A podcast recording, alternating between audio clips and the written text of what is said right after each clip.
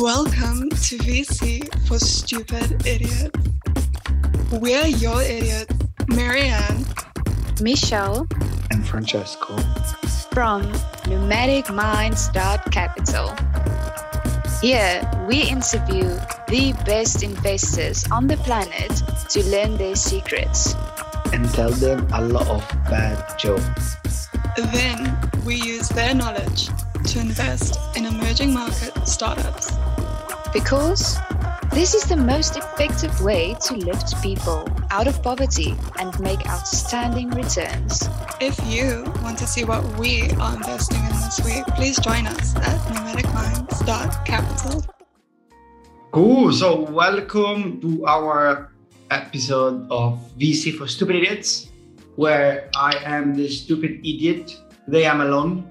And uh, so I don't know if I usually have maybe and Michelle. Today I'm alone, and I guess like the, our guest here will keep us company. And yeah, so the so we got a special guest, Hooman. Hooman, just you want to introduce yourself and tell to our audience who who, who they gonna listen to for the next 15 minutes? Let's go. Let's go. Uh, well, first off, thank you for hosting uh, me today. I'm excited to be here. Um, so my name is Hooman Radfar. I am uh, a founder turned investor uh, and founder again. Um, I started my first company, AddThis out of graduate school. So uh, my background is in coding, engineering. So I coded since I was 12 years old and uh, started my first company out of graduate school, Carnegie Mellon, with uh, some great friends called AddThis. was a marketing automation company.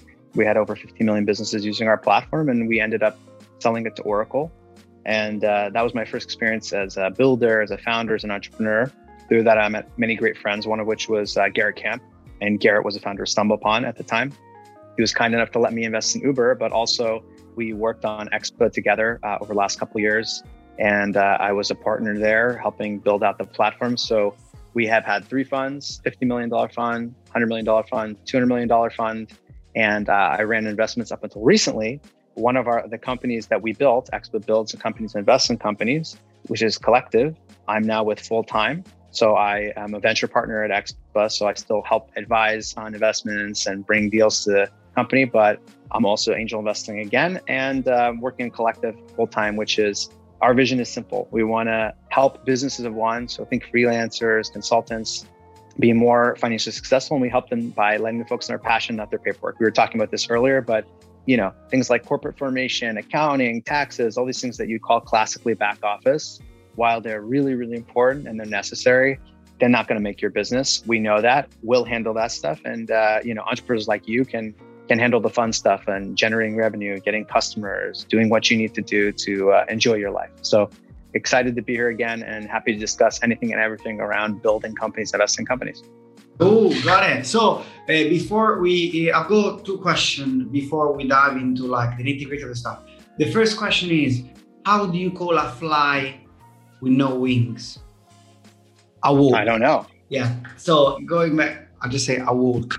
Um, back, um, yeah. So we're gonna have much much worse than that. So be ready. A uh, second question is, can you think more about the experience of turning basically how did you come up with the collective so you say that you founded during your past experience and then you join as a i guess ceo definitely like the the yeah as a c-level executive there so can you dig a bit about this experience can you tell us the story sure um, so collective is an interesting culmination of my past experiences at AddThis, what I mentioned before, we were serving you know millions of businesses, and I love that idea of helping businesses succeed.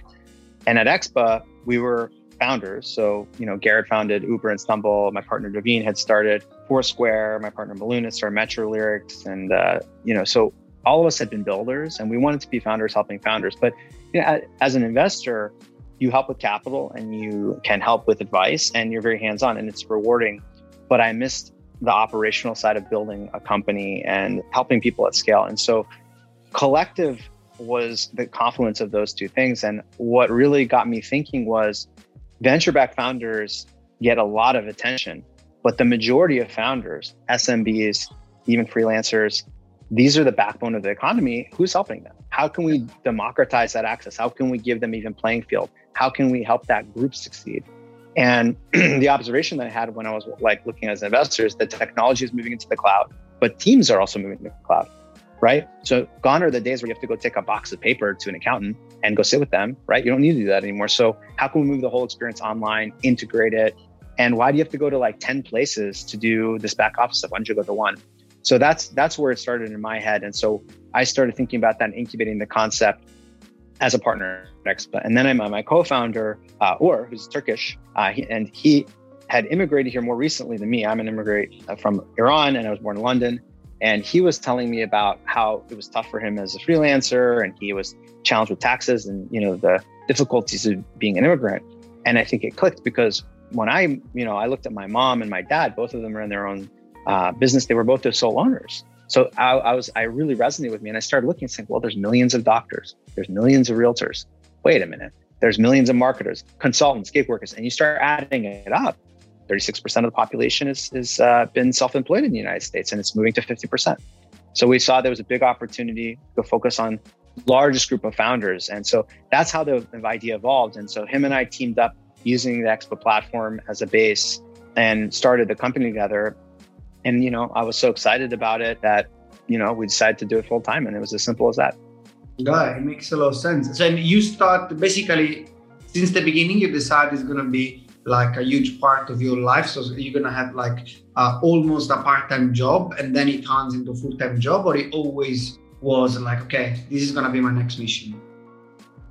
It was very organic for me. First, it was, you know, idea generation. I was a partner at Expa. I, I think originally I, I thought, okay, well, I really want to see this in the world. But as, you know, my my co-founders, so both of them, uh, or uh, Bora, uh, they're best friends growing up. They've been friends 20 years. We had very similar values. So I think the team, the, the two the two guys, we had the right val- the same values. So we both we all believed in people. We really wanted to build a company that cared about people.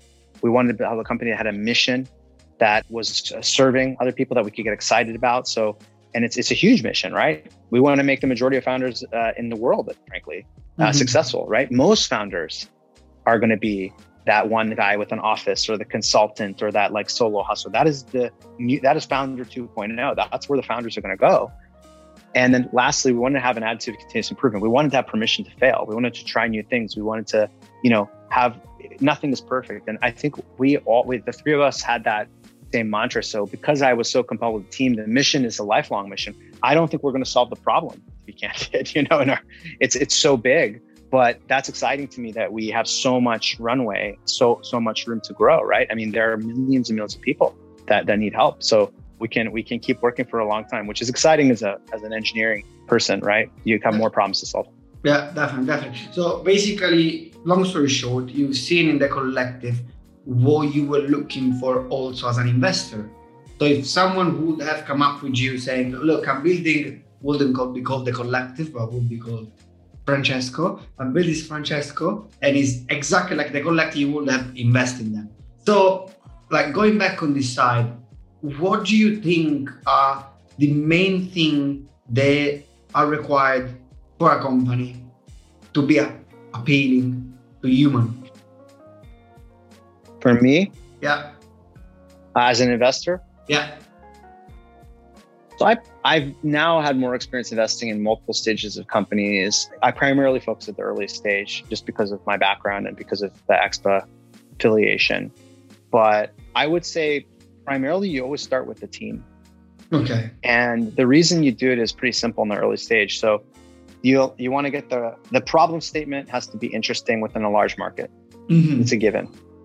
But you know, when you when you look at it, when you're early, you don't have enough data. You can't build a data-driven business. You have nothing. So you basically have to take a leap of faith. That's zero to one. So you need a team that has the tenacity and the intellectual horsepower to take the first leap. And assuming they're wrong, they might be 20% wrong and have to iterate. They might be 80% wrong and have to pivot. They have to be able to move and adjust quickly. So if you don't have that team, you're done.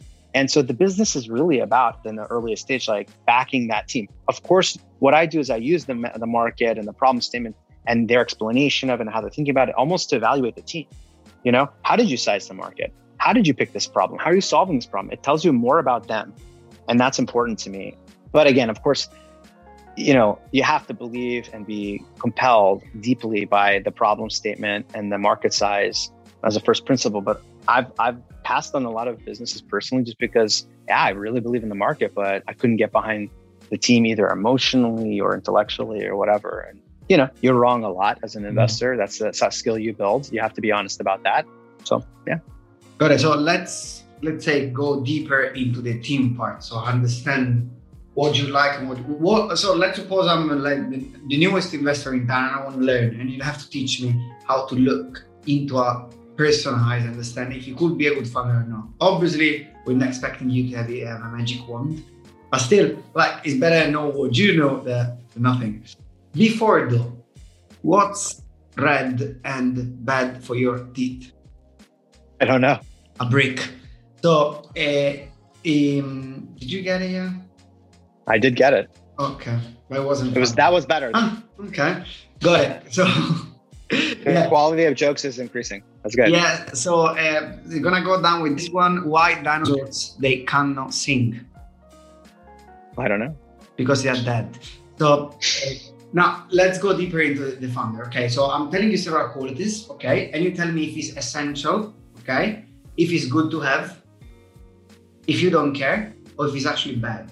Okay. Extrovert or introvert? What do you think? It depends on the on the business and and the and the founder. So I, I wouldn't say that I I care. What I would care so I'm introverted actually, and it doesn't it's not obvious to people, but what you have to be able to do is lead right? So for uh, let's talk specifically about the CEO because it makes a difference if you're CTO, CEO, CPO, right? So is your personality type in line with success for the position? So Mark Zuckerberg introverted. Yeah. I would say, you know, Steve Case, who started AOL, introverted. A lot of great founders are introverted, but they were able to build a compelling vision and sell. Selling, you know, the team to join, selling investors to invest, selling the customers, whether it's through the product or through some marketing means. So that matters. So introvert or extrovert, I, I would say endemically doesn't, or intrinsically doesn't matter to me. Mm-hmm. Okay. So would you rather have a founder with a failure on the on the back or would you have a founder with a I know it's difficult, a founder with a like prestigious school degree, like a Stanford founder or someone with already a failure in the back? Well, oh, if I had to pick. Yeah. I don't know if I, I, I could pick. I'd have to know more about the situation. That data point in isolation would be tough. The Stanford, let me put it this way. If I don't see some, it is it is compelling to me to find someone who has been through a challenging experience, whether that failure is startup related, whether that's a personal problem, whether it was at work and they weren't running like people who have the ability that demonstrate ability to overcome adversity. It's important because you want to measure tenacity. Companies fail for a simple reason. Simple, simple reason. People give up, right? And or they run out of cash. If yeah. you have a team that does not give up and they do not run out of cash, you're not going to fail, right? It's just math. And so I really look for tenacity. And so the failure is actually either attractive potentially, depending on how they handled the failure. Did they learn from the failure? I failed a ton. I mean, gosh, I failed more than not. But that's not the win. The best baseball player, best baseball players in the world hit one out of three. The best VCs in the world, one out of 10. So if I look at, I mean, you, we are in the business of failing. Successful people are in the business of failing. They yeah. just keep moving. Yeah. So, and is there any question that you often ask to founders? No, you're talking to emerging fund managers, like aspiring VCs, okay, people that got no clue about VCs and want to learn as much as they can. Okay, is there any question you will ask to, to, to basically founder to understand how they think?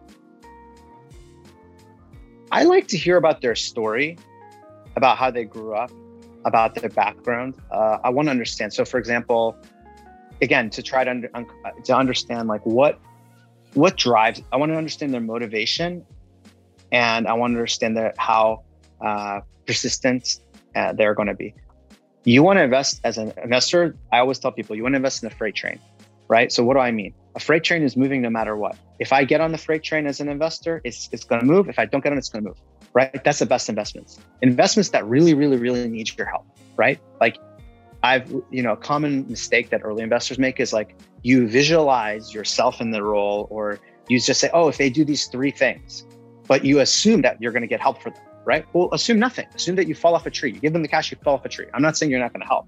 Are they? Are you? Would you Do you really believe that they're going to figure out regardless if you're there or not? That's a freight train. And so they have to have that persistence. Usually that comes up in their background. So, you know, uh, for example, I think people who are immigrants, they usually have a compelling work ethic and motivation. Sometimes people with, you know, it's interesting. There's a big correlation between if you have divorce or you were adopted, whatever, those types of trauma, you know, these people are make great founders. Like, you know, people like Larry Ellison, he was adopted. Steve Jobs, he was adopted. Bezos, he was adopted. Okay, so and a lot of people, their parents are divorced. This, their ability to overcome adversity, that wasn't work, but their ability to overcome that and to take something that was intrinsically difficult and turn it into a strength is indicative of what they're going to do to go forward. Got it. I mean, I never heard of this. I've heard a lot of immigrant uh, immigration. Immigration is a trauma too. It's the same thing. Yeah, you look away from your country. Yeah, I don't know anybody. I immigrated. My parents came here. They were very under stress. They're very under pressure.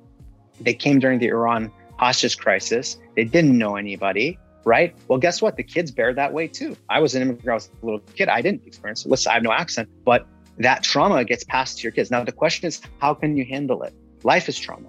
That's important and it builds strength. Mm. So I think, the, I think you look for that.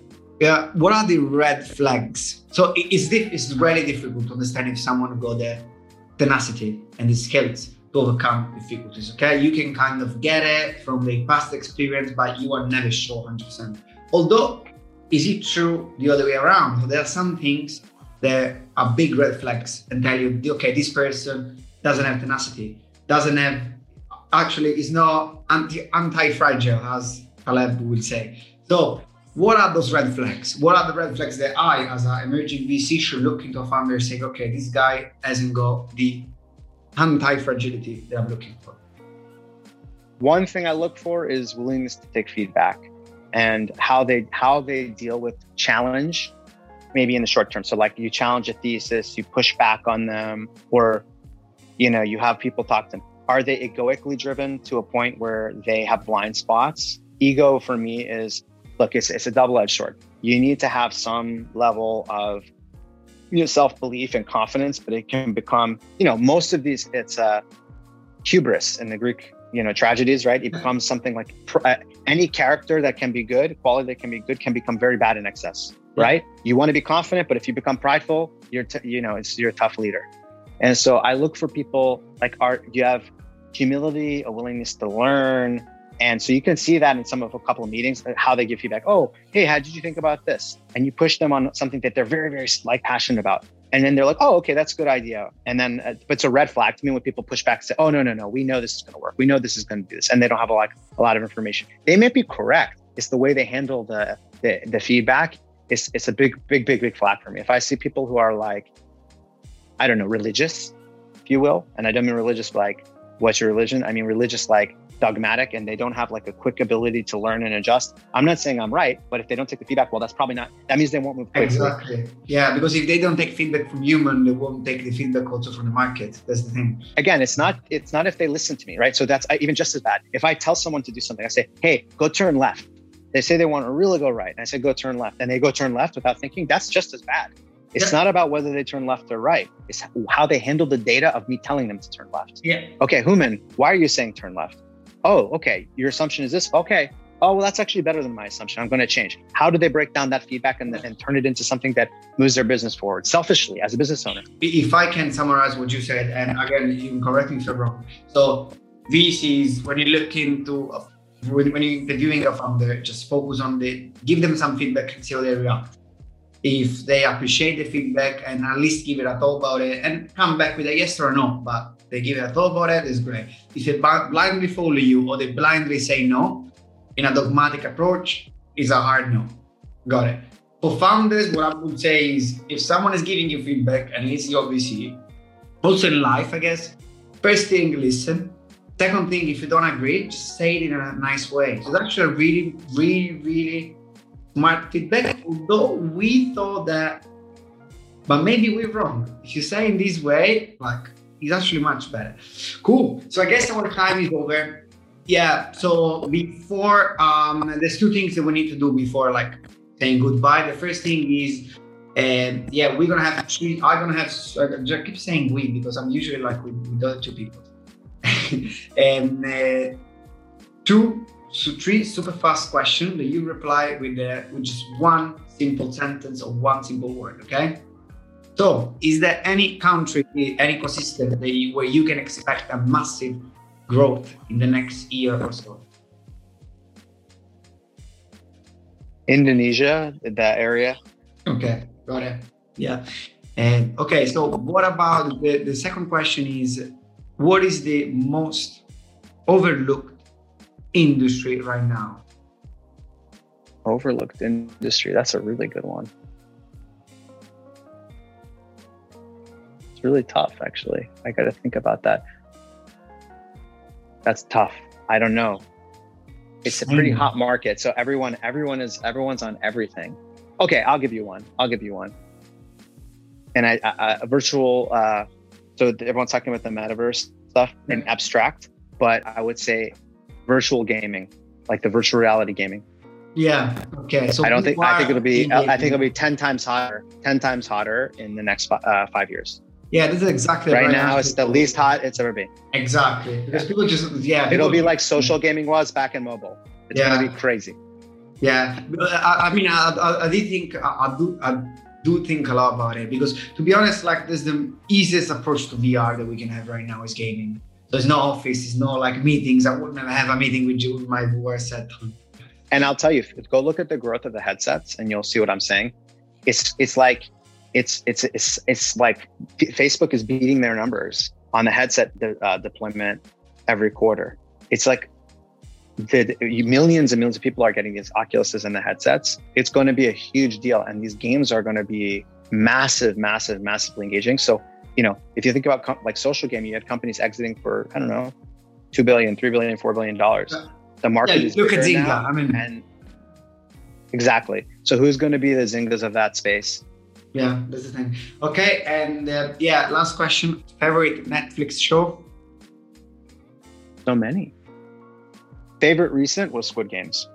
Oh yeah, mainstream. Boring. I'm joking. okay, how about how about how about this? Okay, I'll give you another one. Um, I think Dark. Have you seen Dark? Oh, well, yeah. This is the, actually this is considered the best TV show ever. Yeah. So okay, recent. I was the Squid Games. Dark though, the plot is beautiful. Oh, I'm an unbelievable. It's just if you're into like hard sci-fi, mind-bending, beautiful writing. Uh, yeah. Last thing, how do you make an egg roll? I don't know.